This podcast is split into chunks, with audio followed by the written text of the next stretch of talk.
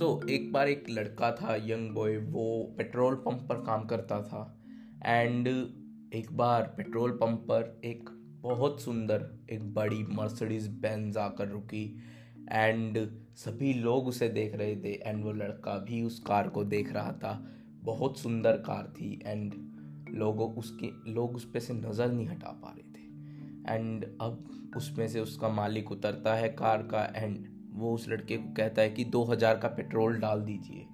अब वो लड़का उसमें कार में पेट्रोल डालता है। पेट्रोल डालते वक्त वो अपनी नज़र कार से हटा ही नहीं पा रहा था। वो कार को ही देखता जा रहा था जब वो पेट्रोल डाल रहा था। अब वो मालिक देखता है कि कैसे वो लड़का उसकी कार को देखता जा रहा है, खुश होता जा रहा है स्माइल दे रहा है एंड लाइक दैट अब वो उनसे पूछते हैं, क्या तुम्हें ये कार अच्छी लग रही है?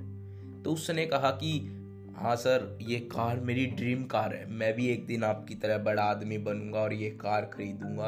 एंड ये मेरा एक ड्रीम है, ये मैं पूरा करके रहूँगा। तो उस आदमी को लगा कि इसके अंदर जोश है। तो उसने उसने उसे एक अपना विजिटिंग कार्ड दिया एंड बोला कि, तुम कल मुझसे आके मिलो। मैं तुम्हें बताऊँगा कैसे करना है और तुम कैसे बड़े आदमी बन सकते हो। अब वो लड़का उस कार्ड को ले लेता है एंड वो कार चली जाती है।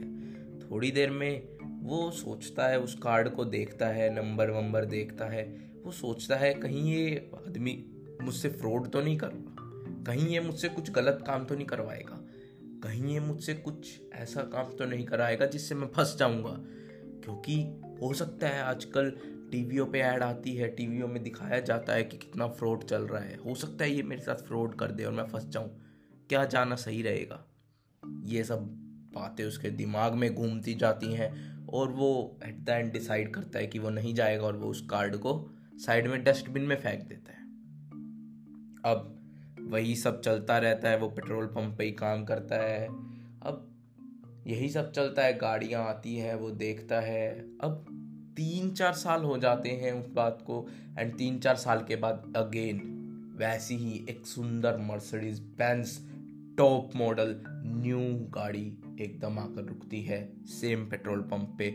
वही लड़का अब बट उसके अंदर जो मालिक होता है वो अलग होता है। वो निकलता है, वो उसे बोलता है, दो हज़ार का पेट्रोल डाल दो। अब दो हज़ार का पेट्रोल डालते, वही बात, वो लड़का उसको गाड़ी को घूर रहा था, देख रहा था, खुश हो रहा था। वो लड़का उसको कहता है, वो वो मालिक उसको कहता है, क्या हुआ? क्या देख रहे हो? वही बात, वो लड़का कहता है, ये मेरी ड्रीम कार है।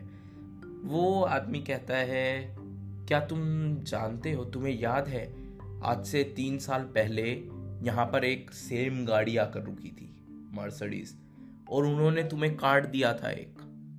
वो कहता है, यस, मुझे याद है। तो उन्होंने कहा कि तीन साल पहले मैं भी इस पेट्रोल पंप पर काम करता था, झाड़ू मारता था मैं यहाँ पे। एंड तुमने जब वो कार्ड डस्टबिन में फेंक दिया, मैं तुम्हें देख रहा था, वो मालिक तुमसे बोल रहा था कि तुम आओ मेरे पास, मैं तुम्हें अपॉर्चुनिटी दूँगा। बट तुमने वो कार्ड डस्टबिन में फेंक दिया।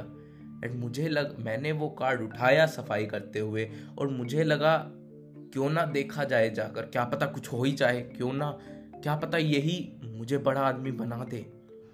तो मैंने उस नंबर पर कॉल किया और मैं उन उन शख्स जो वो आदमी थे उनसे मिला एंड आप आज देख लीजिए, मेरे पास भी ये कार है, मेरी ड्रीम कार और मैं इसका मालिक हूँ आज।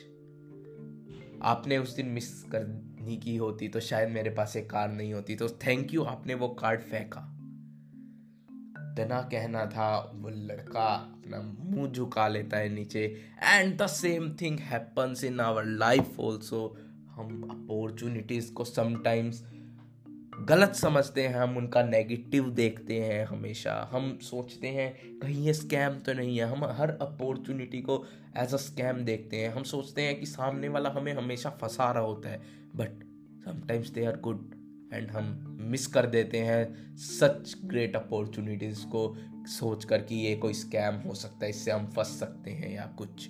So I hope you like this story and I hope you will see the opportunities as usual as they are क्योंकि हमें देखना है, अगर हमारे कोई अपॉर्चुनिटी हम तो खुले दिमाग से देखना होगा, हमें पूरे खुले विचार से एक बार सोचना होगा, उस पर विचार करना होगा कि हो सकता है वो सही हो एंड हो सकता है वो हमारी लाइफ पलट दे।